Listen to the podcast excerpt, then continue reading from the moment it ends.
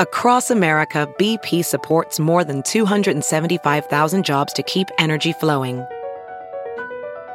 Jobs like updating turbines at one of our Indiana wind farms and producing more oil and gas with fewer operational emissions in the Gulf of Mexico. It's and, not or. See what doing both means for energy nationwide at bp.com slash investing in America. I, um, r- right now, um,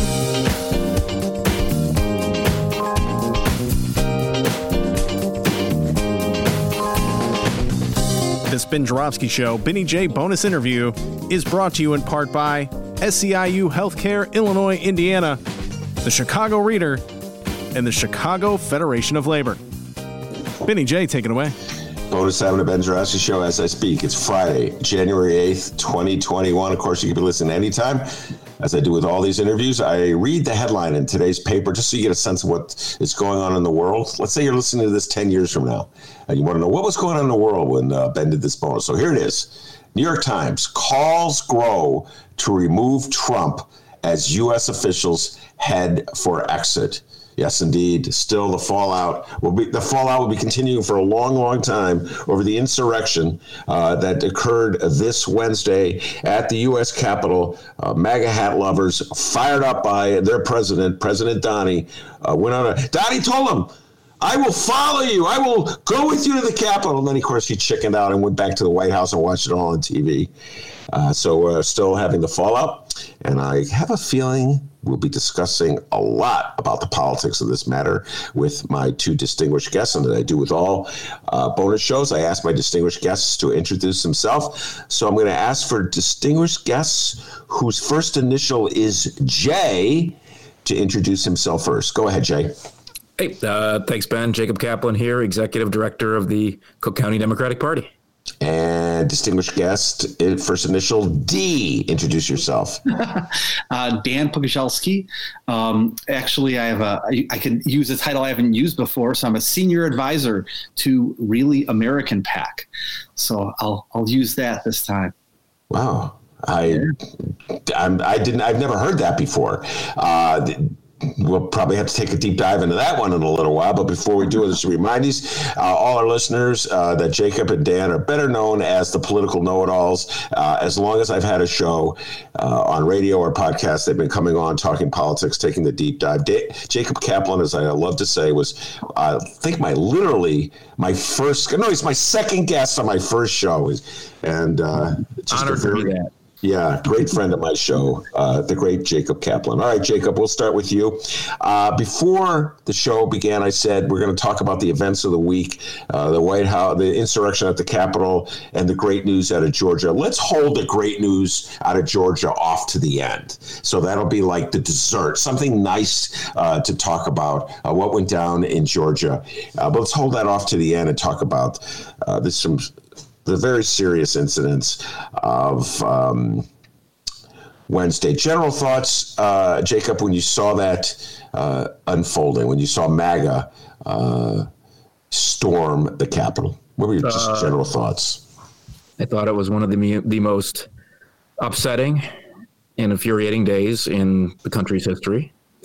And I think it will go down as one of the most, uh, uh, you know, one of the worst events in American history, and that's saying something uh, to have the sacred grounds of our capital, you know, that haven't been uh, uh, penetrated since the War of 1812 by the British, to have them not only penetrated but have the these insurrectionists actually gain access to the capital was appalling. To have the Capitol Police, presumably uh, from what I saw, not really try to stop them or not really do their job, or even in some cases let them in and tell them where Chuck Schumer's office was, was especially appalling. Uh, so I think there has to be one heck of an investigation into what happened here. We still don't know a lot of the facts, but uh, just a sad day for American history and one that we'll be reckoning with, I think, for decades to to come. Mm. Dan, shock and something like this, I think, was unimaginable for the vast majority of Americans who are alive today.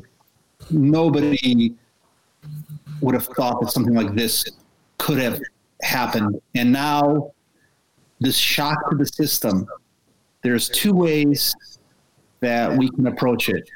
We could either realize the position that we're in and turn around, or and not to be overly dramatic if if we don't really examine what's going on the horror of, of i think for the world not just here in the united states but i think when you look at you know our position in countries all over the world this unimaginable moment if we don't address what's going on here it could be the beginning of american decline of, of just the, the beginning of the end. And I'm not trying to be overly dramatic. People talk about these things oftentimes. Oh, it's the end.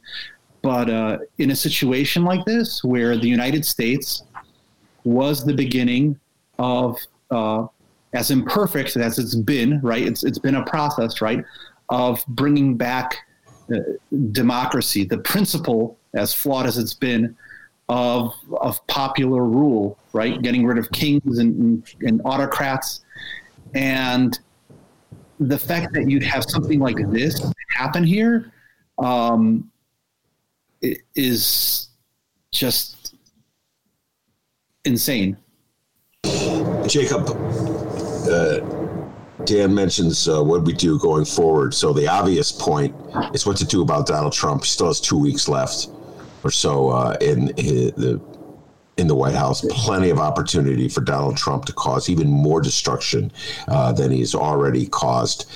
Uh, Nancy Pelosi uh, made a statement today, Friday, uh, that uh, she was going to, if Donald Trump didn't step down, and if the uh, Vice President Pence uh, did did not begin 25th Amendment proceedings to remove him from office, uh, that she would uh, lead an effort for impeachment. Your thoughts on impeachment from a political standpoint, pros and cons?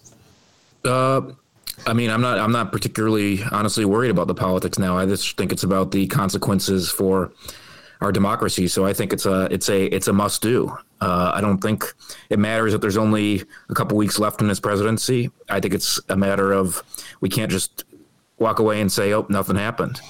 Uh, and you know, a lot of things been leading up to this point. I would say, differing a bit from Dan, I'm I wasn't exactly shocked to be honest. I mean, it was a, it was shocking to see the scenes, but honestly, it's in some ways surprising that some, something like this hasn't happened in the last four years, considering the way that the president has been drumming up his supporters uh, on and on on social media and elsewhere.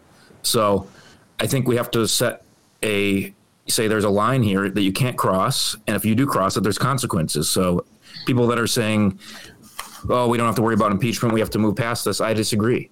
I think that uh, you can't just gather up a essentially gather up a band of armed insurrectionists and send it and say storm the Capitol and there's no consequences. So if we don't impeach, I mean that says something. I mean that I think things just just get worse from there. This is the first step to uh, to figuring out what happened and moving on and trying to to heal our wounds is impeachment in my mind. So I think no matter what happens, whether the Senate is a you know actually votes to remove him or even if he's already gone, the Senate could still vote to to uh, prevent him from holding office again, federal office, which I think would be something that even Republicans who uh, maybe on on the face of it Trump supporters would be in favor of because why would they want this guy to be a candidate for president in 2024?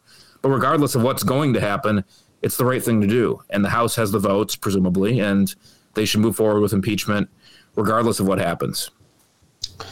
Dan, will we do what the, will we do what the gravity of the moment really demands? That's what's important.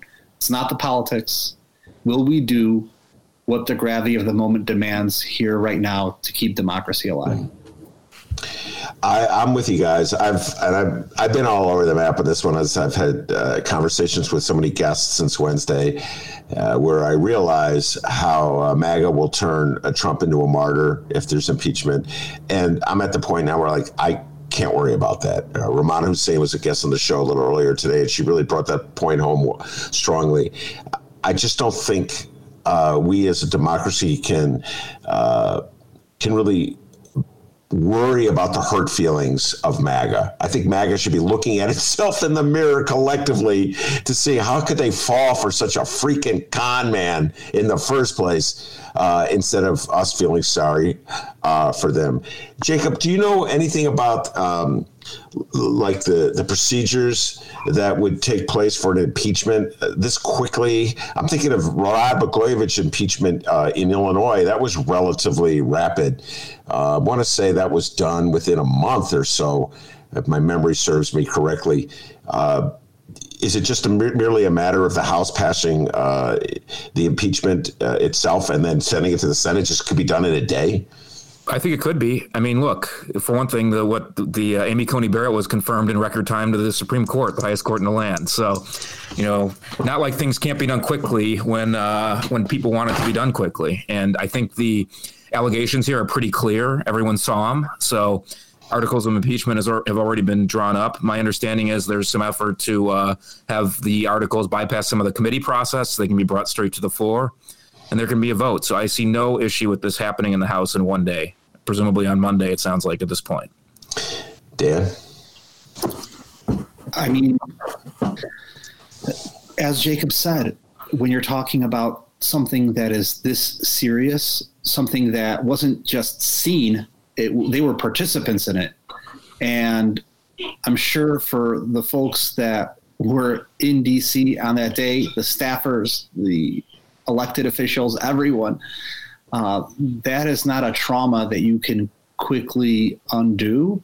And I think the the greatest testament to that is the raft of resigning uh, that you've had of Republican officials, people that had been stalwart allies of the president because of the legal implications of what happened. I would say undoubtedly when you're talking about Betsy DeVos, Elaine Chao, Mick Mulvaney, right? Um, uh, when you see the fact that the president finally conceded, it is because of the gravity of the legal implications. Uh, you know, Trump is famous for saying, I don't give an inch if I don't have to.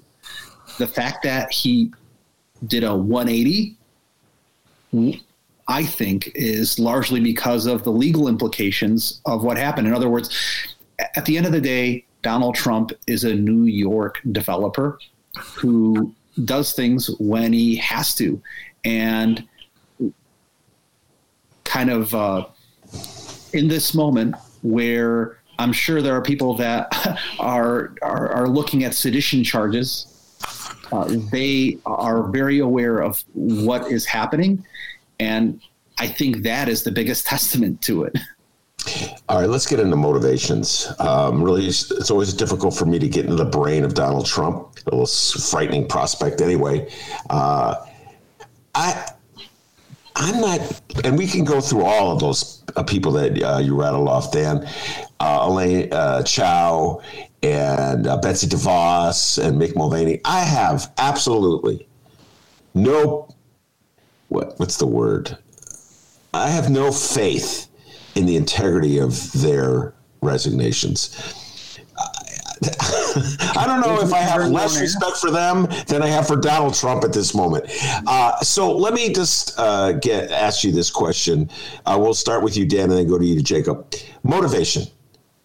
Uh, just go a little into more detail. What do you think motivated Donald Trump to suddenly concede? On Wednesday, he said, "We will never concede." I watched. I actually watched the speech. He said, "We will never con- concede."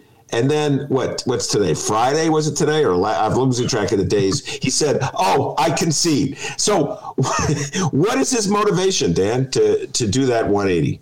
I think the man really only has um, two motivations, which is fear and greed. Those are the two emotions that he has. And, you know, greed to hold on to everything that he has. And in this situation, you had where the the fear of what he had done. He's an impulsive person. Um, what he did based on his his his gut, right? What he worships more than listening to any facts, right? He he was basically apprised that what he had done uh, and, and listened and is at least in some point listening and reacting to what he had done and is now been forced essentially, uh, just like these other folks that I had mentioned before, to cover their own ass uh, because of the, you know, waves of litigation which are sure to follow by such an unprecedented act. Mm-hmm. And right at this moment, you have where fear is outweighing greed. The the the, the fear has has sobered him up in a sense, and um, I think that's how we've really found ourselves. And uh, Hope Hicks, uh, just to mention uh, some of these other folks who, as I said, all stalwart, you know, folks have been part of the administration um, who have a lot to lose if they don't leave right now. Yeah. Uh, I mean, speaking for Trump himself, if you look at the video that he put out last night, I mean, it was pretty much a hostage video. So I don't think he wanted to record that video. I think it was his legal counsel, who now uh, White House counsel sounds like he may also leave shortly. Uh, but I think it was the White House counsel and others urging him to record it. And I think it is. I think Dan's right. It's all about legal liability. It's all about trying to shield himself from some of the liability that he may have. And so conceding, I guess, is, is part of that, even though it was a pretty flimsy concession in my in my mind. Uh, and I also think that he's still going to face a ton of legal liability regardless. You know, including from the actions of of Wednesday, but also the Southern District of New York is going to be, you know, looking at at him heavily. Already is, and I think we're going to see some action there very shortly after he leaves office. So. I don't, you know, I think it's an attempt to try to shield himself from some of that. I don't think it's going to work. I also think the other administration officials that are all of a sudden resigning, it's too little, too late. I mean, with two weeks to go, it's basically you're taking your vacation time for the last two weeks. So I see it. so uh, I mean, come on. If if you didn't know this guy was at his, you know, they're putting out statements saying I couldn't stand by the Trump after what happened. I mean, none of this was really a surprise, unfortunately. If you know who Trump is. So, and they threw their lot in with him. And I don't think in any way them leaving two weeks early absolves them of responsibility. Oh, Jacob, I got a, uh, the latest spin from the Trumpsters as they walk out the door, uh, and I've uh, I've seen it from several of them. Is that this is a different Donald Trump than the one who existed? like something happened to Donald Trump. I'm like, are you freaking kidding me? is this is the same old Donnie. Nothing's yeah. changed. It's the same thing. He's the same guy, the same guy from coming down the escalator and and talking about rapists from Mexico and all that. I mean, it's it's the same person. He hasn't changed one bit. So whoever thought he wasn't capable of what he did on Wednesday, I mean, where have they been living? It's all a charade. Yeah. They're not telling the truth. Yeah. Uh, you know, uh, Sidney Powell's going to be a little tied up with that uh, with that lawsuit yes. that Dominion has put up against her to uh, defend the president. So yeah, that uh, that that's another story that broke today. Uh, Sidney Powell, uh, the lawyer, uh, at one point was uh, Donald Trump's. I, I, I cannot even remember if she was officially representing Donald Trump or just representing him on TV. I can't remember. Uh, made up all sorts of cockamamie accusations about Dominion, and they filed suit against her. and they threatened. They said they were going to do it. Uh, and they do, did it. I'm surprised uh, Giuliani has uh, so far so far evaded um, uh, a lawsuit there, uh, there as well. All right. Uh, you know, one thing I was going to say, I'm surprised that Dr. D, who who's the master of like creating awesome little skits, hasn't like done like a release the Kraken kind of fit yet. He's I, working I, I'm actually kind of sad. You know, I was just like waiting for like Doctor D to be like, release the Kraken, and something really funny, like to have like some kind of Sidney Powell like crazy. well, you know what? Actually, Sidney Powell. I mean, we're in a tangent here, but I actually, I don't know. There, there were three lawyers who were so bizarre, uh, beyond any, uh, just even any normal Trump stuff. And uh, Sidney uh, Powell, uh, Lin Wood, and Rudy Giuliani. And Rudy Giuliani is the to me the more frightening of them all because he's right there in the White House, uh, and he just the fact that he's the former mayor of New York has instant credibility in the minds of all like the major networks. So he gets all this airtime. If this guy skates Jacob Kaplan. I think that's as outrageous as, as if Donald Trump. He's been spewing out so much garbage for the last three months. And you know what else? Speaking of all these lawyers, I mean, personally speaking, I'm currently in law school, hope to become a lawyer in a couple of years. Uh, and one of the things we learn is about professional responsibility and the idea that you can't just come up with uh, all sorts of allegations that aren't true and file suits that are based on, you know, basically lies. And that's what happened 64 times that these lawyers, uh, you know, filed these these claims based on faulty evidence and stuff that wasn't there.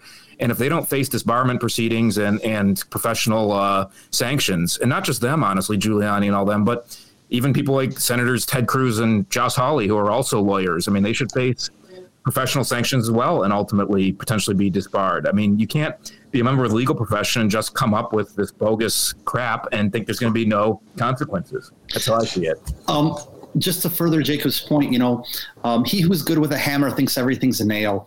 And I think one of the really interesting things is that you saw where Fox News and and One America News Network they had begun, you know, being used to being able to say outrageous, crazy things on air about elected officials, and you can do that in the United States, right? Uh, in other countries, you have where politicians sue each other about the accuracy or veracity of claims. A lot of these other you know people are not elected officials. Uh, you're talking you know you're talking about dominion systems. And so all of a sudden you know these folks are used to just saying like these crazy outrageous things and having no consequences. And all of a sudden it's like oh you can't do that right and um, I don't think that Lou Dobbs was expecting to be giving a, a, a, long monologue about why he they have never questioned. They might have had guests who questioned whether the voting was tampered with, but they themselves never meant to say anything. If, if you misread it or misheard it, that's on you because they never had any such intention. Um, and this just goes back to liability, right? It's it's the one thing that folks understand, and the, the greed for power has been tampered down by the fear of the consequences of this unprecedented action. Well, let's talk about the political consequences for this uh, action uh, for the Republican Party.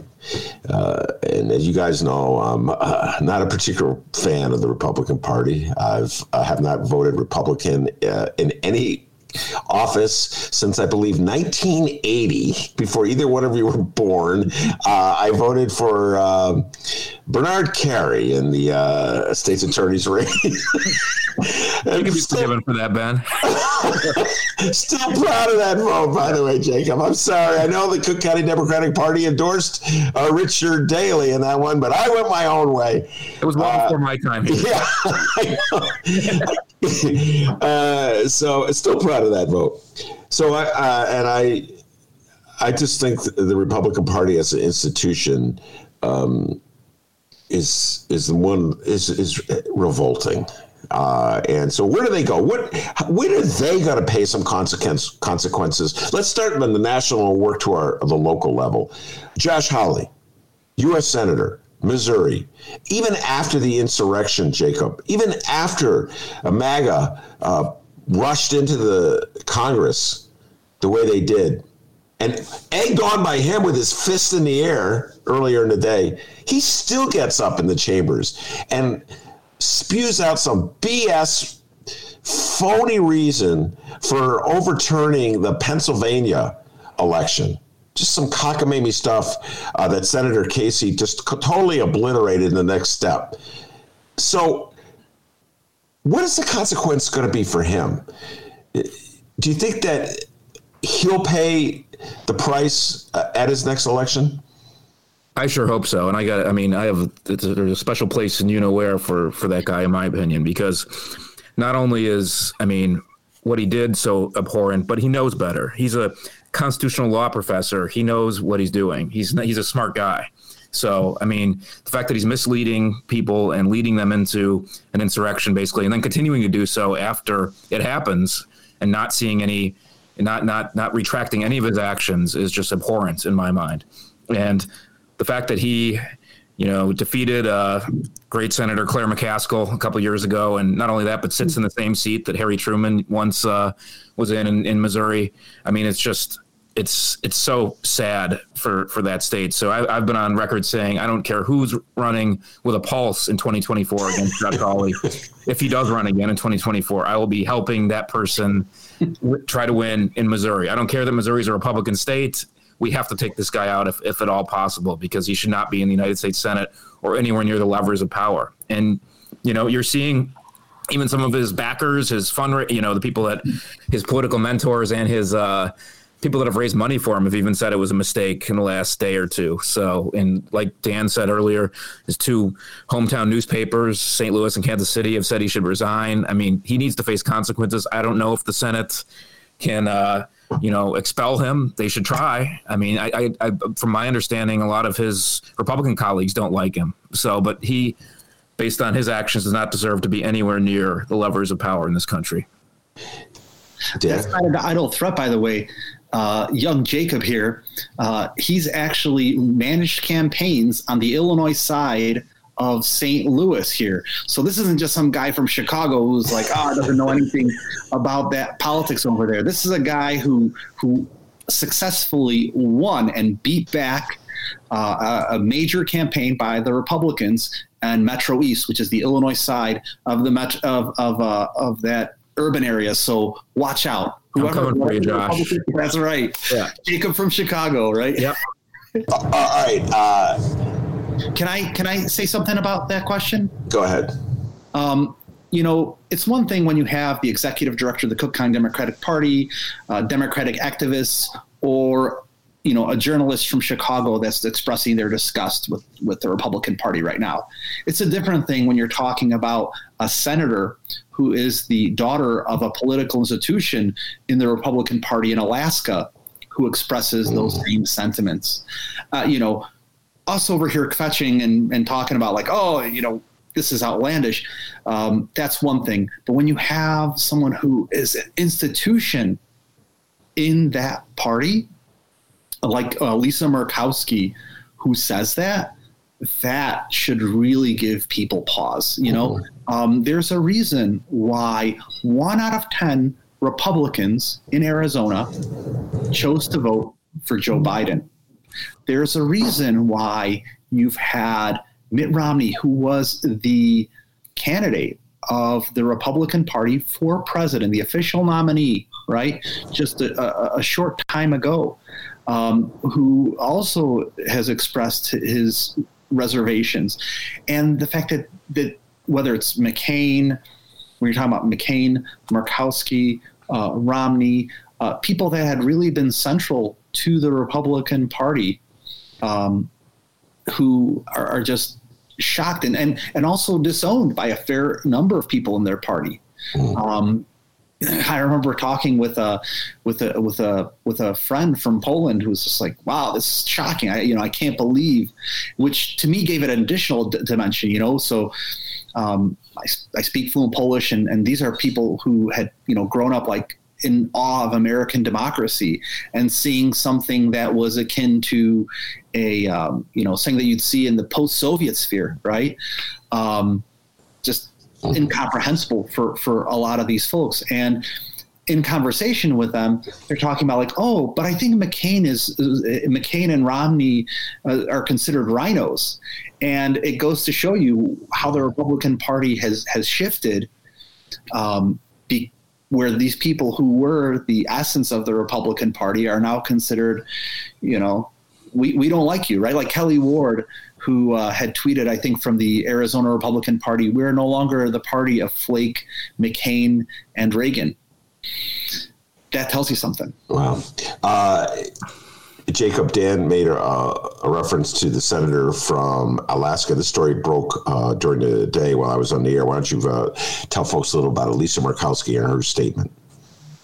Sure, I'll, I'll go ahead. Uh, so she, uh, Lisa Murkowski, just came out a couple hours ago senator from Alaska, Republican, saying that uh, President Trump needs to resign and uh, he needs to do it now. And she's not sure if she can still be a member of the Republican Party anymore. So I think there's a good chance that uh, she rescinds her membership in the Republican Party, becomes an independent, and uh, caucuses with the Democrats on some issues potentially. Uh, she also they, they, just instituted a new uh, top four uh, system electoral system in Alaska, so it's actually a good political move for her as well. Honestly, if you look at the numbers that she's received, votes she's received in the past, so yeah.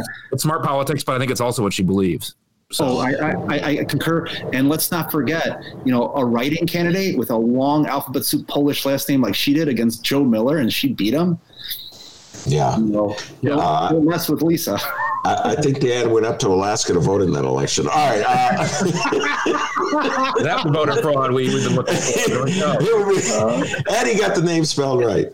Uh, all right. Uh, in 1974, and I'm going to sh- uh, show off my age here with these two youngsters.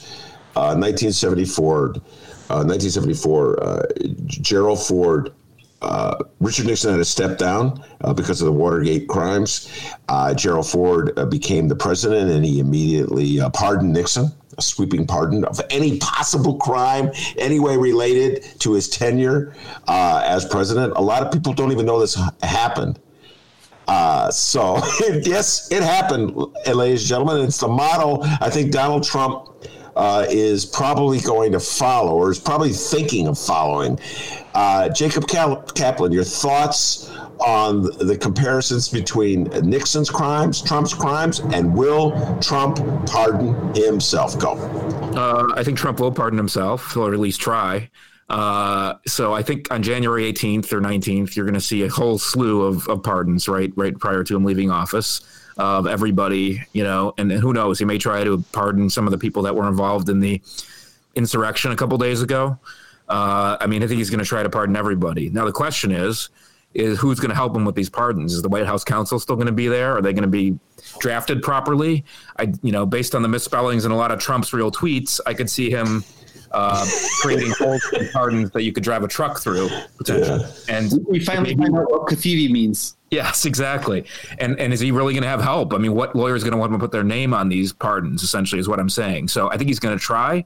I don't know if he'll succeed. I mean, the there's still questions about whether a president can pardon himself. So I have no doubt that he'll try, but I'm not sure that he's going to succeed at, at doing this. And I, I don't think, call me crazy, I don't think Biden's going to pardon Trump either. If, no, no, like Ford pardon Nixon. I think we're in a little different situation here. So, uh, what do you yeah. think of the difference? Talk about that difference, though. I mean, Ford argued that it was the best interest of the country to move ahead, uh, just to put Watergate behind us. And Kevin McCarthy, of all people, the Republican from California, who's the minority leader, leader of the Republican Party in Congress, who's been absolutely abhorrent in his behavior, and I think Jacob and Danny will agree with me, just a total MAGA hat wearer, waving the flag, pushing out all kinds of bogus uh, conspiracy theories about the the election. All of a sudden, he's going, let's put it behind us. And so I don't know if that rhetoric will work uh, this time like it did uh, in 1974, Jacob Kaplan. I sure hope it doesn't. And I think it's it's just, again, we have to set, set a, there's a red line here that was crossed, and you can't just say it's fine, we have to move on.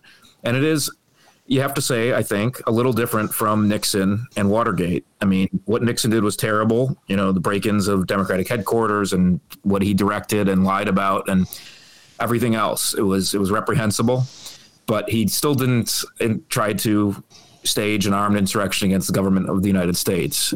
So I think there are differences here, and he also didn't do what Trump did, of course, with Ukraine, trying to enlist the help of foreign governments to, uh, you know, to help his election. So as much as I, I don't know, at the time I probably would have disagreed with what Ford did Nick, with Nixon, uh, but still I think there is a this is levels of magnitude worse, and uh, I just don't see any I, we can't just move on from this. Before I turn it over to Dan, I just want to make a slight correction that I can do because of age. Yes, it's true. While he was president, as far as I know, Richard Nixon never engaged uh, with the leader of a foreign power to uh, intervene in our, our election. But in 1968, when he was very much a candidate uh, for oh, president, he sabotaged the peace talks in in, in Paris, Vietnam. Something that only I remember, but Dan's nodding. Yeah, I know he remembers, yeah. and so does Jacob. So yeah, yeah he was uh, working behind the scenes to sabotage peace talks because he thought that if there was a, a, peace in Vietnam or at the very least a truce, it would help Hubert Humphrey, who he was running against. But your main point is a good one, Dan. Uh, Jacob, Dan, your thoughts? You remember Hubert Humphrey? This is where Hubert Humphrey uh, arguably changed the election because when Hubert Humphrey was asked, when the rumors first got out that did Richard Nixon do this, Hubert Humphrey said, I can't imagine. I'm paraphrasing, right? But essentially, he let Nixon off the hook because he couldn't imagine that Nixon would actually do something like this. And recently, you've had where historians have verified that indeed, sorry, Hubert, um, Richard Nixon did in fact do this. Now, of course, we wouldn't be the political know-it-alls if we didn't bring up the fact here that Betty Ford is connected to Chicago, as are all the every other first lady um, is either from Chicago or connected to Chicago. So you had Betty Ford. Well, what's her connection to Chicago? I'm sorry. She's not. Uh, what's Betty Ford's connection? She was born here. Yeah. Yep, Lakeview Hospital. Man, you guys are such yeah. know-it-alls. And and then so Betty Ford, Nancy Reagan, HRC, Michelle. So unfortunately, you know, Joe Biden messed up that that little. Wait, what about Trump's wife? Jill's. What's her connection to Chicago? Every other. Every other. Oh, every other. Yeah. How did you know that? so yeah, that's a that's a cry for help, Dan. That you know that. We should uh, give a little plug. Uh, so our dear friend uh, of mine and Jake was Patrick Steffes, who's a writer and editor for Forgotten Chicago. He's actually done a couple of presentations on the ties of presidential history um, of Chicago to facts like that. Yep. Wow. So I'm doing the every other. You're right. Wow. It works out. I got to give him credit. Uh, all right. Well, there was uh, a price to be paid in 1974 for Republicans uh, for uh, Nixon's crimes. I'm wondering if we're going to see the same thing. And let's bring it to Illinois there's been some egregious behavior by Republicans in Illinois uh, on this front. Uh, Mary Miller, the newly elected congresswoman uh, from the far southern district, uh, gave a speech where uh, she favorably quoted Hitler. Hitler is right. Words I thought I would never hear from an American politician. Uh, it took her like three days, Jacob, but I think she finally apologized. Her husband is a state rep, was at the uh, rally. She still said the words were taken out of context. Oh, is that what she? I didn't even. Yeah. she said the words were. T- yeah. Yeah, if you read the whole statement, that's what she says. Okay, you know what? I yeah. sit corrected. Mm-hmm. Wow. so, are there consequences, or is MAGA just going to elect people who praise Hitler? Jacob Kaplan. I sure hope there are consequences. I mean, I think she should be expelled from the House for what she did, honestly. Uh, will there be electoral consequences? I hope so. I mean, 2022 midterm elections usually are not good for the party in power. So theoretically, Democrats won't do well in the 2022 midterms if you go by history, but I hope this will be a different story uh, yeah. because of what happened. And I think the Republican Party is going to be in disarray for a while. Uh, I think I just saw something where uh, there was just a poll, and 25% of Republican voters now say Trump should be impeached over uh, the events that just happened. That's still small, but it's way bigger than it was a few days ago. Uh, and I think I saw, I know we're talking local more so, but nationally, Frank Luntz just did a uh, a panel with uh, Republicans, Trump supporters, and nobody could agree on what the uh, plans were, what the party should do next. So I think there's going to be a lot of soul searching for a while. And anytime a party is that, uh, you know, unsure of their path forward, it usually doesn't bode well electorally. So here in Illinois, in 2022, if you had asked me a couple weeks ago, I was I would have said I think we're going to have issues in 2022. I mean, it's a midterm election, and you know, JB Pritzker, the governor's up again, and we we're probably gonna have an open seat for Secretary of State. Uh, Tammy Duckworth is up. We're gonna have a lot of we're gonna have redistricting and all new districts for state legislature and Congress. So I would say the Democrats have a lot of work to do, but based on what just happened and the Republicans falling even more so into disarray nationally, I think that will trickle down to the local level as well. And when you have people like Mary Miller and Mike Bost and some of the other uh, uh, new state legislators, even that are really, really far to the right of where Republicans used to be in this state, I think they're going to have a hard time appealing to a, a lot of Illinois uh, voters in, in, many places. So I don't know. Remains to be seen, but I think the Illinois Republican Party is not in a good spot right now. Dan? so f- for me, like um, my mom's father was in Auschwitz. Her, her, his father died there. So for me, this is like a very, very, um, it resonates. And, uh, you know, this is one of those things where I'd like to remind folks when there was a Nazi who ran against Dan Lipinski from who was who won the Republican primary, right? And he was a member of the American Nazi Party. This is in rhetoric. He was a member of the American Nazi Party. Um, I'd like to remind everyone. I, I agree with uh, with uh, Ted Cruz here, who said, "Whatever you do, don't vote for the Nazi." Right? Pretty pretty simple language here. And I'd like to remind folks, you know, Bruce Rauner was waffling, right? On it, like, oh, I don't know, right? He, did, he, he didn't want to alienate folks. And it, what, there was a time where something like this was pretty simple. To quote the Blues Brothers, I hate Illinois Nazis. Mm. Um, uh, you know, and uh, I think that just goes. He got twenty five percent of the vote. The Nazi. Mm-hmm. I just want to get that out there. In that election against Dan Lipinski, I am no fan of Dan Lipinski, but I would have rushed to the polls to vote for him in that election. Uh, and the Nazi got 25. I want to say 25%. I think that's right, Jacob, isn't it? Uh, you Pretty know, sure. Somewhere around know, there, It was um, a shocking amount of vote. Republican Party is a disgrace that they let that guy uh, win their nomination. So, uh, what you're saying is kind of depressing because it doesn't seem like uh, the Repu- Republican Party is in command of whatever. You know, it's not in command of itself. I mean, who who's the leader of the who's going to be the leader of the Republican Party going forward? I mean, that's the real issue here. And, and it all trickles down from nationally. So there's going to be a faction that wants to continue with Trump, and he'll still be out there, presumably.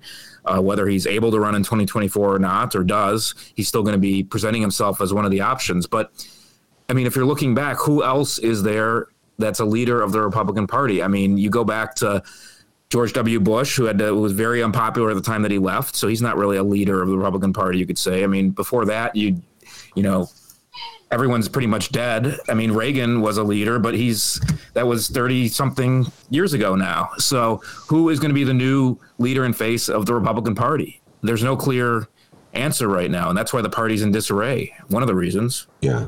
Uh, go ahead, Dan. Wanna, there's two quotes that, that come to mind. One of them, a good friend of, of, of mine and Jacob's, uh, Michał Niemkiewicz, he had tweeted this out a couple days ago where he's like, um, a quote by John F. Kennedy, and I'm paraphrasing because I don't remember the exact quote, but you know how many men in the search for power strove to ride the tiger and end up inside of him.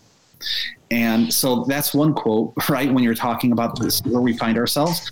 And the other is Lindsey Graham, who said, you know, if Donald Trump is the nominee, he will destroy the Republican Party and we will deserve it. No, he pretty Lindsey much has.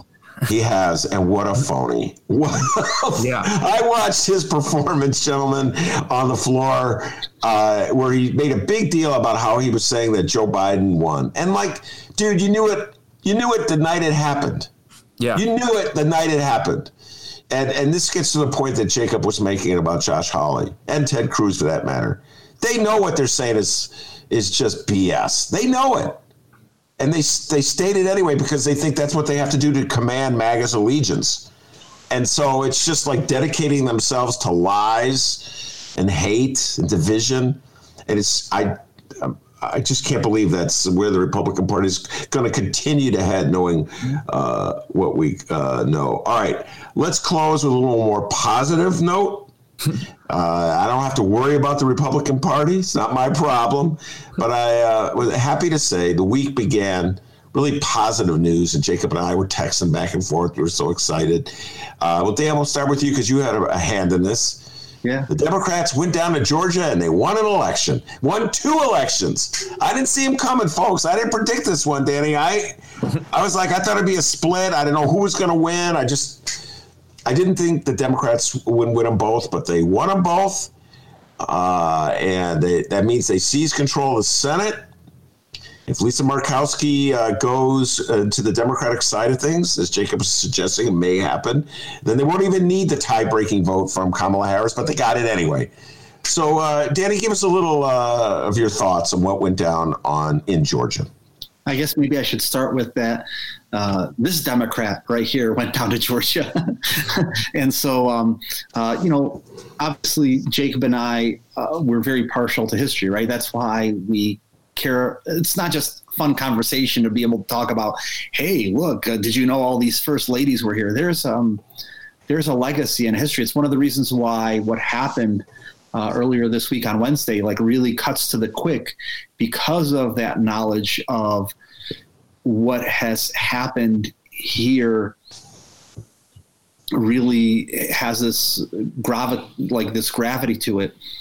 Um, so yeah, I, I, I, uh, I, me and Jacob and I um, are very cognizant of history, and so what I wanted to do was to uh, head down there and to you know i don't want to over dramatize it right? Like i mean i went out i went down there to to knock on doors um, at the end of the campaign but nonetheless I wanted to be part of history, and to be able to say that I actually was um, in a in a in a positive sense very envious of a, a friend of ours, of Jacob and mine, um, Sean Tenner, and Sean uh, he went down to help Doug Jones, and it's like, man, can you imagine having been a part of that? That's just awesome. And so I get this, I get to say that, and um, I'm, I'm, really proud of it. I want to also give out a shout out to um, our friend Justin Horowitz, who uh, was the person who was behind those uh, billboards that were in Georgia, uh, which talked about, in, in, in his words, right, the official statement of Justin's PAC who put up those billboards, which is that the uh, people that are that are fans of President Trump as well as Democrats had a had a joint interest in making sure that Mitch McConnell would be defeated and not be the Senate president, and that in defeating Kelly Loeffler and David Perdue, and the net result of that was that you did see a depressed turnout uh, in Republican areas, and as Mitt Romney said, "Wow, what an idea!" the fact that if you tell people that elections don't have consequences or that you that that doesn't matter who you vote for, that people would not come out and vote. And we saw that in Georgia. Uh, of course, that was not good for, for President Trump, uh, but it is as it is. Mm. Jacob? I think this will go down as one of the most consequential elections in, in U.S. history, even though it was only in Georgia, because now that we have control of the Senate, you know, Biden can get through his nominations for his cabinet, his judicial. We can appoint a Supreme Court justice. We can fill lower courts, and we can pass a lot of the uh, Democratic agenda, uh, at least more than we would have been able to otherwise through budget reconciliation and other means. Uh, and the fact that this was done with two candidates who really were not your typical. If you had said ten years ago that a the African American pastor of Martin Luther King's church and a 33 year old Jewish documentary filmmaker, neither of whom had ever held elected office before, would be the two new Democratic U.S. senators from Georgia. No, but none of us would have believed it. We'd have thought you're crazy because typically in, in states like Georgia that were considered red states, you had to run a milk toast, you know, corporate type Democrat to win. And these two candidates just showed there's a new way to win races in states like this, especially in the Sun Belt and places where I think the Democratic Party really has a future. Uh, you know, certainly the organizing by Stacey Abrams and all of her people that have followed her lead was amazing. But the fact that these two candidates, again, were just perfect for these spots, they never backed down. They never, they were pretty darn liberal on the issues and they didn't apologize. They were unapologetically Democrats. Uh, and they, they they won. They got more votes and, and percentage wise than than Biden did in the state. Uh, it's just it's amazing. It's it's really again a very consequential election, and I hope it bodes well. I think it does bode well for our future in states like Texas in, in a couple years and other places where I think the Democratic Party really has a future uh, going forward. Well put. Uh, and I just want to uh, close the show by making my regular uh, pitch whenever I hear the word Texas. Democrats move to Texas. It's all over. You move to Texas, you, you, the Democrats will control the three largest states in the union Texas, California, New York. You'll win the Electoral College. You have two more senators, uh, Democratic senators in the Senate and then you'll see Republicans sobbing like the little babies they are to change the electoral college. Oh, then they'll want to get rid of it. They'll yeah, then they'll want to get rid of it. Oh, this yeah. is an outrage. Yeah. Guaranteed. yeah, guaranteed they're such babies. Uh, so so much fun talking to you two guys, Jacob Kaplan, uh, Dan Pogorzelski. Uh, Dennis, do you want to give a shout out to young Daniel's uh, wedding business? You usually do that. We got to start the year right. you, threw, you threw me off. You threw me off. I got like my windows open and my fans are on. All right, maybe you know, next show. I officiated four weddings this year, and I actually got mentioned in Illinois Politico for officiating um, two two dear friends of, of Jacob uh, of mine and Jacob's. Um, uh, ben Head and Christina Granfield. So Ben Head is the political director for Jan Schakowsky. Christina Granfield has run a whole bunch of, of uh, progressive campaigns, including um, including Jennifer Gong Gershowitz and, and and many others um, here and in other places. And so being able to officiate their wedding actually got mentioned as I met in Illinois Politico among the other, and then three, three other. So even COVID couldn't keep me All right, very good, man. The guy's uh, a second industry, a second uh, career for young Daniel doing weddings. All right, I want to thank Jacob. And Dan, outstanding job as they always do. The next time you guys come on the show, we'll probably uh, talk more Illinois politics. Illinois politics still exists, ladies and gentlemen. Democrats got to figure out what to do with Mad Dog. That's something they got to deal with. Uh, and uh, uh, but there'll be plenty to talk about uh, with uh, you know the implications of the fair tax getting rejected. But I just felt it was really important today, considering that there was an attempted what coup uh, on Wednesday that we discuss uh, national politics with uh, the know-it-alls, always friends of the show. Jacob and Dan, thank you so much for coming on the show. I really appreciate it. Thanks for having us. pleasure, Ben. All right, that's Jacob. That's Dan. I'm Ben Joravsky. Take care, everybody.